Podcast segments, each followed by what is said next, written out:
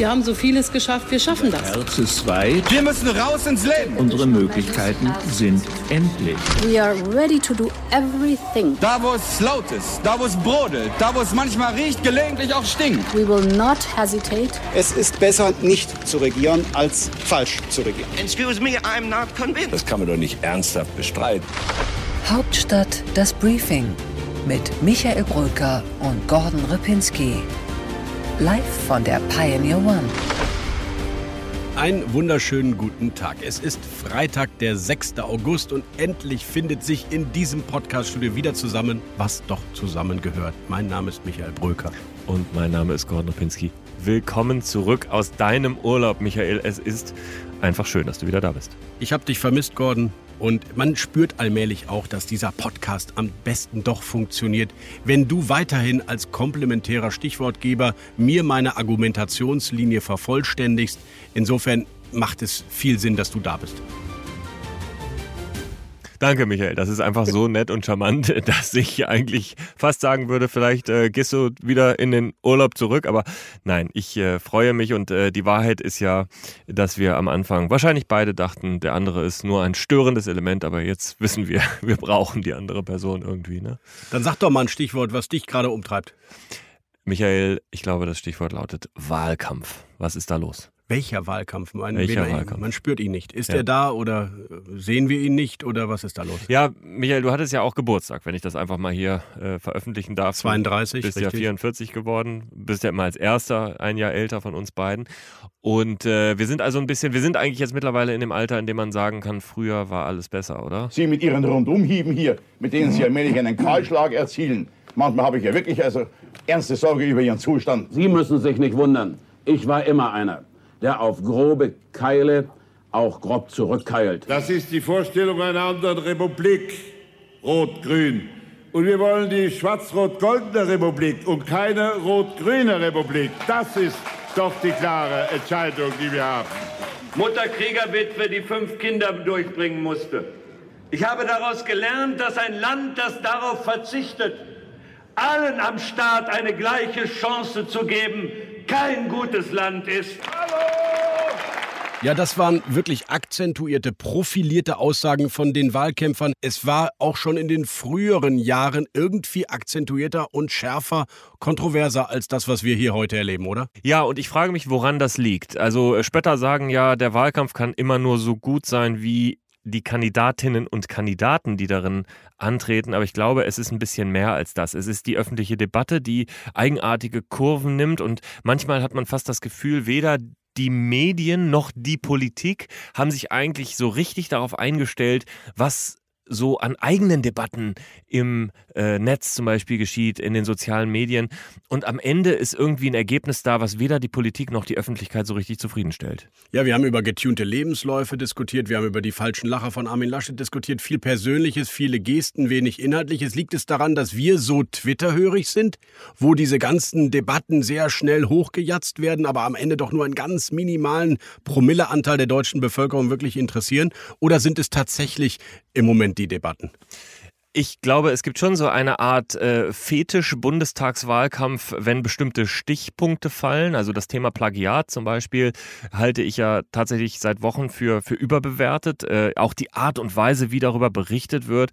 Auch, dass ein Stefan Weber, der sicherlich ein anerkannter Professor in seinem Gebiet ist, auf einmal als eine Instanz dargestellt wird, die einen Armin Laschet jetzt zuletzt entlastet. So wurde das tatsächlich zum Beispiel sogar im Deutschlandfunk zitiert. Das ist mir einfach eine Nummer zu groß. Das ist ein Professor, der hat ein Fachgebiet und dann sagt er dazu was.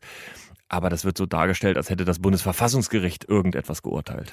Also ich muss zu seiner Ehrenrettung sagen, er hat sich immerhin sehr früh mit seinem Blog für wissenschaftliche Redlichkeit diesem Thema gewidmet. Für mich ist der Kern eigentlich eine Stufe dahinter. Warum schreiben Politiker überhaupt Bücher? In welcher Welt sind wir, dass man sich von Mitarbeitern, sei es den Beamten aus dem Ministerium oder den Wahlkampfberatern, Bücher aufschreiben lassen muss, nur um dann Autorität zu haben? Warum ist das so? Also ich glaube, die Politik hat sich selbst keinen Gefallen damit getan, sich über inszenieren, anstatt einfach auf die Stärken zu setzen, die man eben hat. Das wären halt bei Annalena Baerbock ihre klimaschutzpolitischen Äußerungen oder Forderungen und bei Armin Laschet wäre es vielleicht die Regierungsbilanz in NRW. Aber ich muss doch nicht ein Image erzeugen durch Bücher. Äh, das stimmt, wobei bei Armin Laschet das Buch ja nun wirklich auch schon mehr als ein Jahrzehnt her ist. Bei Annalena Baerbock kann man das sagen. Ich glaube auch, es war der letzte Wahlkampf, in dem Politiker noch Bücher schreiben. Äh, aber die Frage ist ja trotzdem, warum kommen die Themen nicht so richtig vorwärts, mit denen die äh, Politik eigentlich punkten will. Und alle sagen ja gleichzeitig, sie wollen über Themen eigentlich in den Wahlkampf gehen. Bei Annalena Baerbock finde ich schon für eine Herausforderin, und das ist sie nun mal, auch wenn alle drei neu antreten, ist sie mir zu vorsichtig. Äh, jetzt erholt sie sich langsam wieder so ein bisschen, aber das war ja so eine Schockstarre. Und ich habe das Gefühl, auch wenn ich zurückgucke auf die Wahlkämpfe Per Steinbrück und Martin Schulz, die haben eine ähnliche Erfahrung gemacht. Und ich glaube, die sind alle, oder weiß es teilweise sogar auch, die sind alle nach dem Wahldatum dann äh, quasi aufgewacht in der Realität und haben gesagt, ach, hätte ich es doch mal my way gemacht. Und das finde ich irgendwie schade, dass, dass es diesen Mut nicht im Wahlkampf gibt, sondern erst danach. Äh, und das würde ich mir einfach wünschen, dass sich das wieder ändert. Gordon, ich finde das eine gute These. Die gilt aber auch für Armin Laschet. Ich erinnere mich eben an Martin Schulz, der damals gesagt hat, hätte ich doch mein Urthema Europa nach vorne gestellt. Das könnte Armin Laschet übrigens auch. Armin Laschet könnte natürlich auch als ehemaliger Europaparlamentarier sagen, okay, ich, bei Europa bin ich klar, das mache ich zu meinem Thema, macht er nicht. Und Annalena Baerbock, da hast du völlig recht, müsste eigentlich auch die Flutkatastrophe radikal für ihre politischen Positionen ihrer Partei nutzen. Traut sie sich nicht, weil eben doch so viele Fehler passiert sind. Insofern ist es Hasenfüßigkeit gepaart mit, ja, was eigentlich? Bei Armin Laschet kommt es mir teilweise so vor, äh, als ob er einfach so vorsichtig ist, weil er seinen Vorsprung ins Ziel bringen will, als ob der äh, im Fußballspiel gedacht in der 58. Minute 1-0 vorne liegt und jetzt ein paar Verteidiger einwechselt. Das kann vielleicht auch so funktionieren. Auf der anderen Seite frage ich mich bei den thematischen Unterschieden, die es gibt, wenn die nach vorne gestellt werden sollen, wie das die Grünen und auch Armin Laschet fordert, ja bitte, dann, dann legt doch los. Es gibt doch Unterschiede, zum Beispiel in der Steuerpolitik. Grundsätzlich unterschiedliche Ansätze, ob man zum Beispiel Beispiel äh, mit einer tendenziell höheren Steuerbelastung mehr staatliche Finanzierung möglich machen will im Bildungsbereich, Infrastrukturbereich und so. So wollen es die Grünen, so will es die SPD.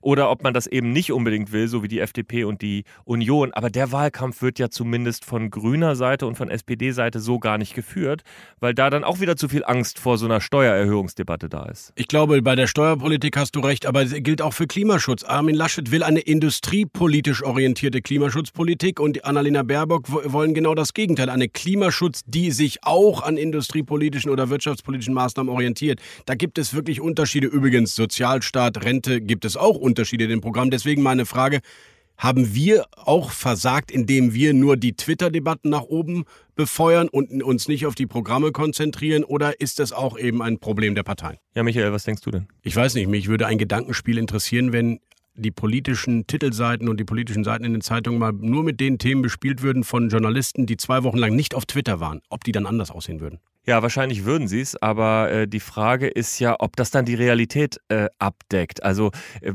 und das ist eine Frage, die können wir alle noch nicht so richtig beantworten. Ne? Wie viel Bubble ist es, was auf Twitter passiert? Äh, oder wie viel Auswirkung hat es dann eben doch auf, äh, auf das, was außen äh, stattfindet? Denn was auf Twitter und in den anderen Medienblasen passiert, das führt ja am Ende zu Reaktionen in der Politik und damit landet es dann eigentlich dann doch überall. Wir reden gleich im Deep Dive natürlich auch über Twitter-Themen, aber auch über inhaltliche Themen und über strategische Themen. Ich glaube, wir gehen mal rüber, oder Gordon? Ja, vor allem reden wir über einen, der äh, ziemlich zu strampeln hat im Moment, nämlich über Armin Laschet, den Kanzlerkandidaten der Union, äh, dessen äh, Schlafwagenabteil, ähm, ja, wie soll man das Bild weiterführen, äh, ruckelt oder äh, halb entgleist ist. Ähm, wir sprechen darüber gleich.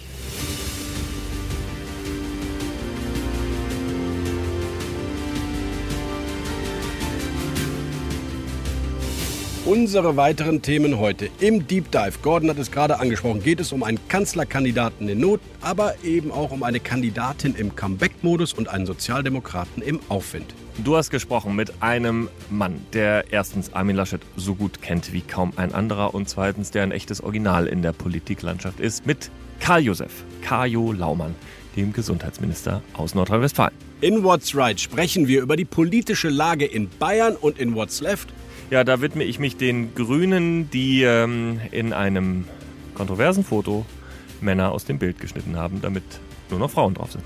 Und bei What's Next geht es bei uns natürlich um die Ministerpräsidentenkonferenz nächste Woche Dienstag und schwierige Themen rund um das Großthema Impfen. Und im berühmten Kurzinterview. Ein Satz zu. Im kürzesten Interview der Berliner Republik. Also spreche ich mit Andreas Niesmann, einem lieben Kollegen und dem Wirtschaftschef des Redaktionsnetzwerks Deutschland.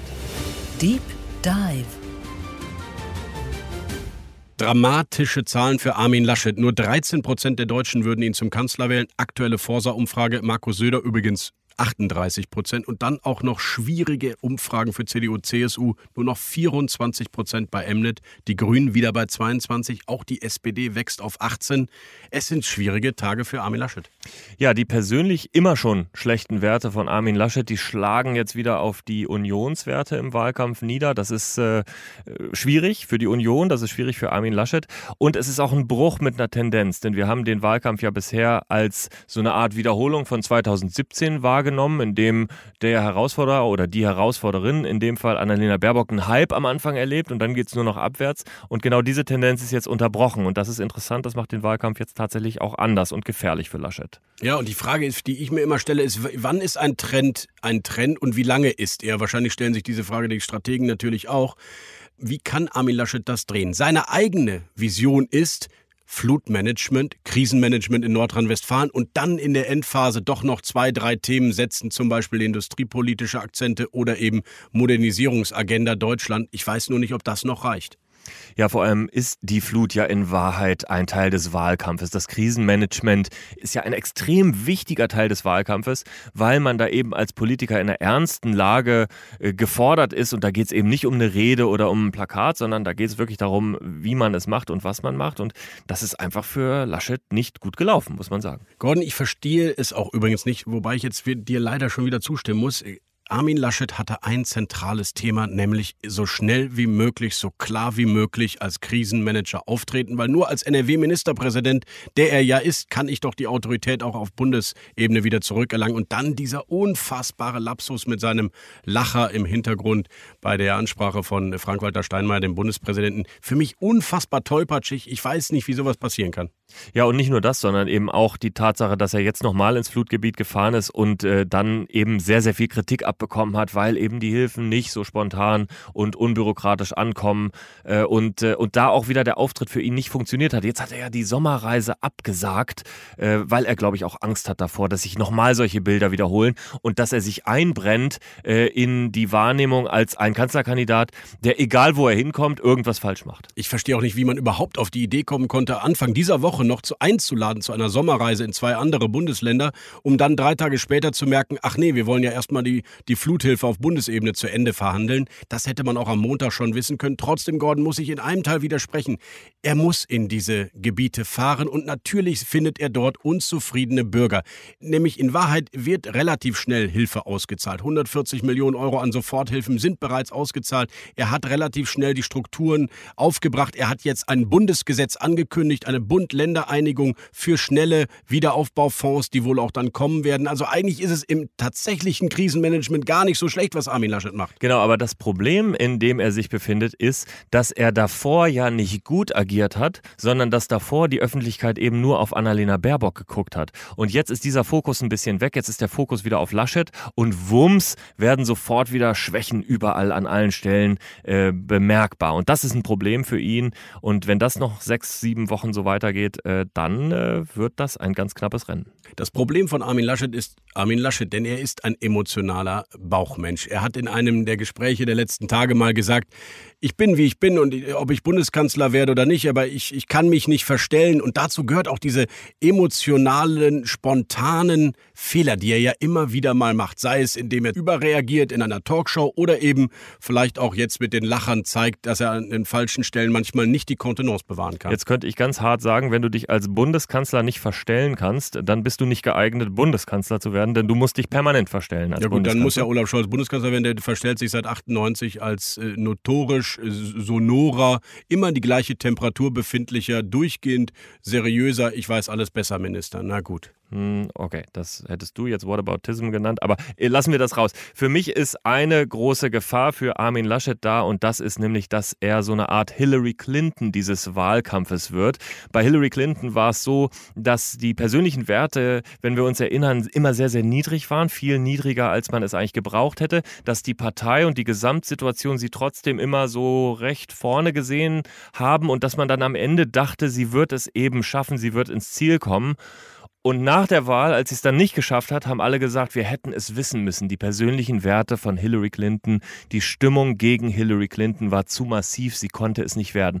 Ich glaube, diese Gefahr ist die Gefahr, in der sich Armin Laschet genau jetzt befindet. Harter Vergleich, Gordon, vielleicht ähm, durchaus nicht unspannend, der Vergleich, aber ich glaube, am Ende kommt es so doch nicht. Warum? Weil Armin Laschet nicht gewählt wird, sondern die Union. Ich glaube, am Ende haben die Leute, und das meine ich wirklich nicht wertend, äh, die Richtungsentscheidung, die Armin Laschet und Markus Söder jetzt in jedem Interview auch im intonieren, die gibt es ja wirklich. Es gibt eine reale Chance, dass eine grüne Kanzlerin wird oder ein Olaf Scholz eine Ampelkoalition anführt. Und eine Ampelkoalition, sei es grün oder rot geführt, ist eine andere Agenda für Deutschland als eine unionsgeführte. Da muss man sich einig sein, wenn man in die Programme schaut. Und ich glaube, dass die Mehrheit der Deutschen, gerade auch der älteren, ich sag mal, weißen bürgerlichen Männer, am Ende doch zur Wahl gehen, obwohl sie Laschet nicht mögen, um Rot-Rot-Grün zu verhindern. Na gut, ich glaube, Rot-Rot-Grün, ehrlich gesagt, äh, funktioniert vielleicht noch als Feindbild, aber nicht als realistische Option. Das Interessante, was du sagst, ist äh, die Ampel als Alternative, die natürlich bedeutet, mit einer starken FDP äh, kann es auf einmal auch so sein, dass eben die Union nicht mehr regiert. Ich halte es für unwahrscheinlich, aber du hast eben keine eindeutige Lagerbildung in den Alternativen, sondern du hast zwei mittige Modelle, die sich in ihren Parteien gleichmäßig oder teilweise überschneiden. Das ist der interessante Fall. Auch die Deutschland-Koalition, die man ja noch mitzählen muss, ist ja irgendwie auch eine eigenartige neue Kombination von mittigen Parteien. Ja, nur aus meiner Sicht genauso ausgeschlossen wie eine grüne Ampel, weil warum sollte die SPD in eine Deutschlandkoalition gehen und warum sollten die Gelben in eine rot-grün geführte, äh, sogar dann grün-rot geführte Koalition geben? Aber vielleicht ist das das Spannende, was du angesprochen hast mit der FDP. Wenn die das ausschließen, die Ampel, unter einem grünen Kanzlerin, dann glaube ich, hat Armin Laschet doch noch eine Chance, ein bürgerliches Lager anzuführen und am Ende zumal Jamaika zu machen. Bin mir nur nicht sicher, ob die FDP das macht. Wir sollten noch mal einen Blick werfen auf die äh, innerparteilichen äh, Konflikte, denen sich Armin Laschet jetzt wieder gegenüber sieht. Mit, mit Markus Söder, dieser Konflikt ist wieder aufgebrochen. Und äh, ich finde das schon interessant. Also ein angeschlagener Armin Laschet wird jetzt noch getrieben von seinem Lieblingsgegner Markus Söder, äh, der ihn damit natürlich noch weiter schwächt, der damit das Bewusstsein innerhalb der Union auch nochmal schärft, dass man einen Kanzlerkandidaten hat, der eigentlich nicht so stark ist und ähm, der natürlich auch ja die Debatten im Vorstand äh, überall wieder hochkommen lässt und am Ende der Union schaden wird. Was will Markus Söder, fragt man sich manchmal. Es ist ganz wichtig, dass wir in den nächsten Wochen dokumentieren, dass es nicht nur darum geht, sich äh, mit Schlafwagen ins Kanzleramt ähm, zu fahren, auf langsame Geschwindigkeit, sondern wir müssen jetzt zulegen. Wir müssen zulegen und mobilisieren in den nächsten Wochen. Ja, was will Markus Söder? Zumindest will er in der Öffentlichkeit als der bessere Kandidat bis zum Ende erscheinen, obwohl er aus meiner Sicht keine wirklich politische Strategie danach verfolgen kann. Er wird nicht Bundeskanzler, selbst wenn Armin Laschet mit einer Stimme Mehrheit nur knapp die Regierung anführen könnte, wird es keinen Aufstand in der Union geben. Die Union ist und bleibt eine Kanzlerpartei. Wenn Armin Laschet mit 27,5 Prozent eine Regierung anführen kann, wird es keinen Aufstand am Montag nach der Wahl geben und auch keinen von Markus Söder. Wahrscheinlich nicht, aber trotzdem habe ich mich manchmal in den vergangenen Tagen an 2005 erinnert, an diese Situation, in der Angela Merkel als Herausforderin ins Spiel gekommen ist, ebenfalls in der Partei nicht unumstritten war. Es waren viele Politiker da, die dachten, sie wären eigentlich besser als Angela Merkel. Sie war die Kanzlerkandidatin, sie hatte einen Vorsprung und sie hatte die Pflicht, diesen Wahlkampf zu gewinnen. Das ist, finde ich, in, in vielen Komponenten vergleichbar mit dem, was Laschet äh, jetzt äh, vor sich hat. Und dann gewann Merkel nach einem ähm, nicht so guten Wahlkampf, gerade noch ziemlich knapp.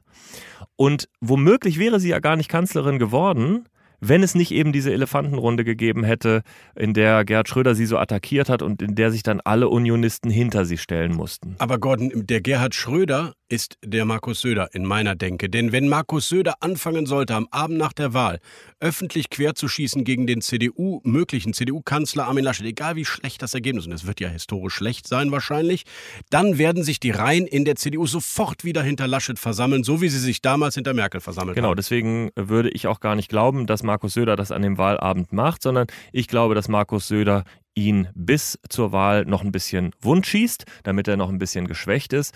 Und äh, dann ist äh, Söder der starke bayerische Ministerpräsident, der ihn am Ende rettet und mit seiner großzügigen Rettungsaktion äh, dann womöglich noch ein bisschen mehr im Kabinett für die CSU rausholt. Denn mehr ist für Markus Söder nicht zu holen. Ja, Gordon, da bin ich bei dir. Mehr CSU wird niemals in einem Koalitionsvertrag wahrscheinlich gewesen sein, vielleicht sogar mehr CSU-Minister als je zuvor. Trotzdem für mich die Strategie von Armin Laschet kann und sie ist es wohl auch nur einerseits sein, jetzt die Fluthilfe managen und damit antreiben als zentraler Krisenmanager und Helfer für die betroffenen Regionen und dann sage ich dir voraus, wird es das Thema geben kurz vor der Bundestagswahl, was du immer wieder auch gerne hier besprichst, nämlich die Corona-Pandemie. Am Ende wird gelten, it's the virus, stupid. Und wer dort die richtigen Akzente setzt, der gewinnt die Wahl. Und auch da hat Armin Laschet ja tatsächlich einen risikoreichen Pfad bestritten, indem er gesagt hat, äh, auch im Falle von steigenden Infektionen, steigenden Inzidenzen, wolle er keinen Unterschied zwischen Getesteten und Geimpften. Das ist ein ganz anderer Weg als den, äh, den äh, Jens Spahn in dieser Woche äh, beschritten hat, auch äh, Helge Braun. Also da ist wirklich die Regierung auf einer anderen Seite als der Kanzlerkandidat. Und ich glaube, der Weg ist risikoreich, weil am Ende geht es womöglich in drei, vier Wochen, wenn wir viel höhere Zahlen haben. Wir wissen das ja noch nicht genau. Aber wenn es so ist und es dann wieder um Beschränkungen für alle geht oder eben nicht für alle, dann muss Laschet sagen, ja, ich möchte entweder Beschränkungen für alle oder gar nichts machen. Und beide Wege halte ich für hochrisikoreich. Sie, liebe Zuhörerinnen und Zuhörer, haben ja sicherlich bei uns im Hauptstadt-Newsletter exklusiv dieses Strategiepapier von Jens Spahn gelesen. Und tatsächlich ist es so, dass da zwei Züge aufeinander rollen, nämlich Markus Söder, Angela Merkel, Jens Spahn gegen Armin Laschet. Und deswegen hast du recht, die Corona-Pandemie wird eineinhalb Jahre nach ihrem Beginn erneut wohl diese Bundestagswahl im Wesentlichen entscheiden können. Und deswegen hast du mit einem gesprochen, der eigentlich beide Themen perfekt auf sich vereint. Der auf der einen Seite eben Armin Laschet aus Nordrhein-Westfalen kennt, die Regierungsarbeit mit ihm teilt und auf der anderen Seite als Gesundheitsminister sich eben um Corona kümmert. Mit Karl-Josef Laumann und ich bin sehr gespannt, was er zu diesen Themen gesagt hat. Interview der Woche. Schönen guten Tag, Herr Laumann.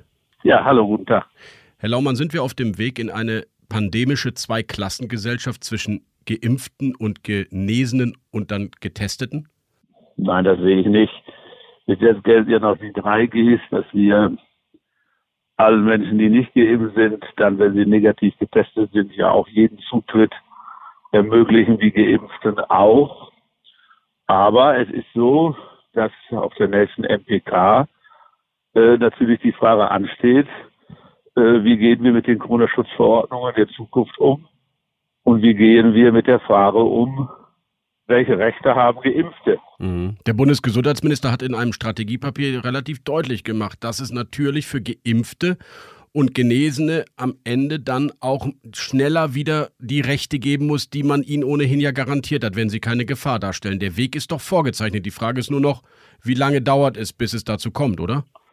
Also ob der Weg jetzt so vorgezeichnet ist, die entscheidende Frage ist, wie gehen wir mit Testen für nicht geimpfte Menschen um?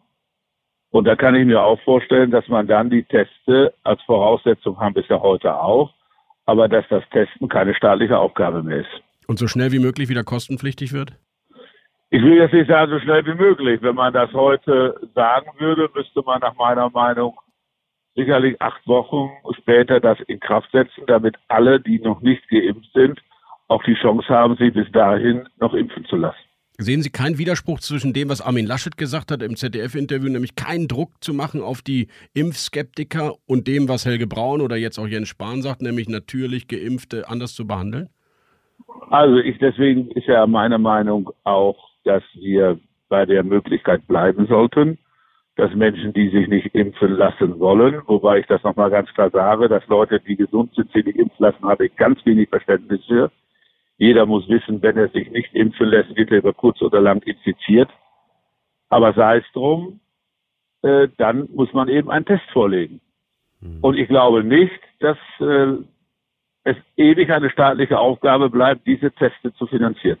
Hm. Und damit bedeutet es, die Freiheiten, Restaurant, Gastronomie, ähm, werden dann am Ende nur für Menschen möglich sein, die entweder einen teuren Test bezahlt haben oder geimpft sind. Verstehe ich Sie da jetzt richtig? Ob der Test teuer ist, ist die zweite Frage. Aber äh, die Alternative ist dann, sich impfen zu lassen, ja. Naja, wenn der Staat jetzt schon 18 Euro pro Test abrechnet, kann es ja auch fast nicht günstiger werden. Das ist ja schon ein subventionierter Testpreis gewesen. Ja, aber ich meine, ist 18 Euro teuer oder nicht teuer? Das ist dann eine Frage, die muss ich für sich selber beantworten. Richtig, aber es ist zumindest ein Anreiz, dann sich impfen zu lassen, wenn man nicht diese Testkosten also ständig... ich finde, ich finde Anreize, sich impfen zu lassen, völlig in Ordnung. Und bei den Schulpersonal, beim Pflegepersonal, sind Sie da für härtere Maßnahmen in Richtung Impfdruck, um es mal so zu formulieren? Nein, weil ich überhaupt nicht äh, sehe, dass wir da ein Problem haben. Also wenn ich ein Krankenhaus in Nordrhein-Westfalen besuche, dann berichten mir in der Regel die Verantwortlichen, dass mehr als 90 Prozent äh, der Mitarbeiter geimpft sind und sind meistens sehr stolz darauf, dass das so ist. Ich glaube, dass es so ist und das habe ich schon oft erklärt. Es gibt Berufe wie im Gesundheitsbereich oder auch im Schulbereich oder im Kita-Bereich, aber auch Trainer von Jugendmannschaften und Ähnlichem. Da gehört es, finde ich, zur Ethik des Berufes, sich impfen zu lassen. Wir können einen Großteil der Kinder nicht impfen. Wir haben für unter Zwölfjährige überhaupt keinen Impfstoff es kommt ja nicht darauf an, dass jetzt diese Kinder schnell impfen, sondern wenn alle, die mit Kindern umgehen, geimpft sind, ist das Problem auch gelöst. Wenn alle Lehrer geimpft sind, alle Kita-Leute geimpft sind, alle Eltern, Großeltern, Onkels, Tanten, die sich mit kleinen Kindern beschäftigen und auch der äh, ganze Bereich der Jugendarbeit. Also wenn die Erwachsenen alle geimpft sind, hm. sind ungeimpfte Kinder im Grunde kein Problem mehr. Es liegt in der Verantwortung von uns Erwachsenen. Hm. Wichtiger Punkt. Und ich sage Ihnen ganz offen, ich halte es persönlich nicht äh, gegenüber der Gesellschaft fair zu sagen, ich sehe das einfach nicht ein, dass ich mich impfen lasse. Puh, ich lasse mich nicht impfen. Und bin damit ein ständiges Risiko. Das ist ein Appell, der nachvollziehbar ist, aber eben ein, es bleibt am Ende der Politik nur ein Appell zu geben. Das ist eben so. Und was muss jetzt zu der Inzidenzzahl dazukommen als weiterer Wert, damit wir die nächsten Schritte auf einer gesunden, richtigen Basis vielleicht dann auch politisch beschließen können? Ja gut, also die äh, Gesundheitsminister haben ja auch dazu Vorschläge gemacht in Abstimmung zwischen Bund und Ländern. Das heißt, dass die Inzidenzen, wie wir sie kennen, natürlich eine Rolle spielt, dass der R-Faktor eine Rolle spielt und dass natürlich auch die Frage der äh, Situation in den Krankenhäusern eine Rolle spielt. Und daraus muss man eben einen, ich sag mal, eine Maßeinheit bilden, die auch einen gewissen Regionalisierungsfaktor hat. Mhm. Also ich sage mal so, selbst in so einem Land wie Nordrhein-Westfalen ist eine hohe Inzidenz in Düsseldorf, die wir zurzeit haben, äh, ja im Kreis Höxter äh, weit weg. Und wir haben auch sehr viele OVG-Urteile, wo man doch auch regionale äh, Begebenheiten mit einbeziehen muss. Und das ist auch ja Aufgabe der MPK, hier zu einer Systematik zu kommen, die dann, äh, ich sag mal, die Systematik für Deutschland ist. Regional heißt Kreisebene, fast schon. Ja, mhm. ja. Aber wie gesagt, also ich glaube schon, dass wir ohne einen Regionalisierungsfaktor nicht auskommen. Wird Nordrhein-Westfalen ohne Wechselunterricht auskommen, wenn die Schule wieder losgeht? Wir werden alles dafür tun, dass es so ist. Ausschließen kann ich nichts. Hm. Letzte Frage, Herr Laumann. Was ist eigentlich mit Ihrem Ministerpräsidenten im Wahlkampf los? Die Umfragen sinken. Machen Sie sich Sorgen? Wenn man so lange in der CDU ist wie ich, habe ich schon oft erlebt, dass wir Kanzlerkandidaten hatten, die in den Umfragen äh, Probleme hatten und trotzdem die Partei ein gutes Wahlergebnis bekommen hat. Und zurzeit steht die CDU ja noch gut da. Und äh, ich glaube auch, dass sich die Frage äh, der Beliebtheit von Armin Laschet sich wieder bis zur Wahl noch äh, aus unserer Sicht positiv entwickeln wird. Warum sollte das passieren oder könnte? Ich glaube einfach, dass äh, das passieren wird, weil die Politik, die er macht, das wird sich schon durchsetzen, dass es hier auch in Nordrhein-Westfalen einfach eine gute Politik ist die regieren hier sehr stabil mit einer Einstimmenmehrheit. Wir lösen die Probleme. Und ich bin sicher, dass sich das am Anfang auch für Armin Laschet auszahlen wird. Für Sie ist die NRW-Regierungsarbeit ein bisschen Blaupause für den Bund? Es ist eine gute Blaupause.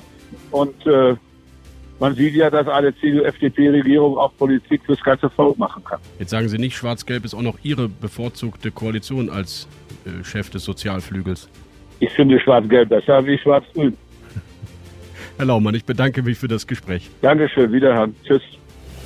Und Gordon, what's left? Ja, Gordon, bei What's Left kümmerst du dich mal wieder aus meiner Sicht um eine unfassbare Peinlichkeit der Grünen. Dieses Mal des Bezirksverbands der Grünen in Berlin-Mitte, glaube ich. Ja, meine lieben Zuhörerinnen und Zuhörer, jetzt müssen Sie ganz tapfer sein, denn selbst beim Thema What's Left sind wir uns einig. Ich fand das tatsächlich auch unglaublich peinlich, was die Berliner Grünen aus Mitte gemacht haben. Sie haben ein Bild mit äh, den Spitzenkandidatinnen Bettina Jarasch und Annalena Baerbock und vielen anderen Bundestagskandidatinnen und Kandidaten so zurechtgeschnitten, dass am Ende nur noch die Frauen in der Mitte zu sehen waren. Und dann haben sie es eben auch noch mit einem Witz über die Union verbunden. Ja, genau, weil die Union natürlich, und das stimmt ja auch, tendenziell ein Problem hat mit Fotos, bei denen die Männer dominieren, gab es dann direkt einen Seitenhieb auf die Union. Das Problem ist eben nur, dass die Männer dort, die grünen Kandidaten, einfach rausgeschnitten wurden. Und ich frage mich, warum diese feministische Partei, die ja nun wirklich in ihren Positionen, in ihrer Quotierung, in, in ihrer Gleichberechtigungsanmutung doch wirklich zweifelsohne klare Position hat, warum die so etwas nötig hat und sich die Männer, die da rausgeschnitten wurden, danach auch noch bei Twitter äußern, ja, ich bin äh, der Meinung, das war völlig in Ordnung, weil ähm, 50 Prozent und äh, Parität. Unfassbar peinlich. Wir sind ja moderne Männer, der, der Michael und ich, und ich finde es ehrlich gesagt auch einfach ein bisschen schade, weil wir äh, die Anliegen äh, ja auch, auch sehr teilen können, wenigstens teilweise. Äh, und, äh, und ich finde, in dem Moment, in dem man dann die Männer rausschneidet, damit es alles irgendwie noch weiblicher aussieht, irgendwie, sorry, da bin ich dann einfach nicht mehr dabei. Und Michael, what's right? Bei What's Right, äh, Michael, da geht es um äh, Markus Söder, über den wir eben schon geredet haben, und seinen kontroversen Koalitionspartner. Ja, richtig. Es geht um die Freien Wähler und äh, den Unmut, den es angeblich eben auch bei den Landtagsabgeordneten der Freien Wähler über ihren Spitzenkandidaten und Vizeministerpräsidenten gibt, der bekanntlich ein Impfskeptiker, wenn nicht sogar Impfverweigerer ist. Und jetzt kommt die FDP daher in Bayern, gar nicht schlecht, und macht den Freien Wählern ein unmoralisches Angebot. Kommt doch zu uns ins Lager und wir regieren dann einfach schwarz-gelb mit der CSU. Ja, das wäre natürlich schon mal echt kurios. Jetzt noch eine schwarz-gelbe Koalition, womöglich vor den Wahlen. Ist die Frage, ob der Söder das überhaupt will? Ja, das ist die entscheidende Frage. Also Martin Hagen, der Fraktionschef, macht das Angebot. Er sagt, acht Überläufer reichen und wir hätten eine Mehrheit. Natürlich sind die Freien Wähler eher bürgerlich-liberal, als dass sie links sind. Das ist also, ich sag mal, kulturell durchaus nicht unwahrscheinlich. Aber Markus Söder, der Bäumeumarmer, der Bienenretter, der Klimaschützer, der, der Welpenstreichler. Der Welpenstreichler, Entschuldigung, ja, du hast recht. Und was es da nicht noch alles gibt, der würde am liebsten doch wahrscheinlich schwarz-grün auch noch vor der Bundestagswahl intonieren und wäre dann wirklich die Avantgarde in der Union. Jedenfalls äh, so eine schwarz-gelbe, so eine schnöde schwarz-gelbe Koalition, die irgendwie so 80er ist, das ist eigentlich nichts für Markus Söder, der irgendwie ja doch immer anders sein möchte. What's next? Bei What's Next geht es um den wichtigsten politischen Termin der nächsten Woche, nämlich die Ministerpräsidentenrunde am Dienstag, die nicht nur die Fluthilfe beschließen soll, sondern wahrscheinlich eben auch den Umgang mit den Geimpften auf der Tagesordnung hat. Und wir haben ja recherchiert, Gordon, einiges war bei uns im Newsletter zu lesen. Was wird dabei herauskommen? Ja, die wichtigsten Punkte sind eben äh, die Kontroversen über die Fragen, äh, wie geht man mit Geimpften im Vergleich zu Getesteten um. Da äh, wird es dann vielleicht eine Art Vorfestlegung geben für den Fall steigender Inzidenzen und Neuinfektionen. Also äh, klassischer Fall, bleiben Restaurants, Kultureinrichtungen eventuell dann nur offen für Geimpfte. Ich würde mal sagen, diese Entscheidung wird in fünf Tagen nicht getroffen, weil die Inzidenzen auch noch niedrig sind. Da muss man sich so eine harte Entscheidung nicht antun. Was entschieden wird, das ist die Frage über die Preissetzung bei den Tests. Genau, und die wird kommen. Es wird keine kostenlosen Bürgertests mehr geben. Ob die im September schon umgestellt werden oder erst im Oktober, ist noch offen. Aber so viel weiß man von den Beratungen aus den Chefs der Staatskanzleien. Es wird ganz klar wieder kostenpflichtig, um eben einen Anreiz zu geben, sich impfen zu lassen.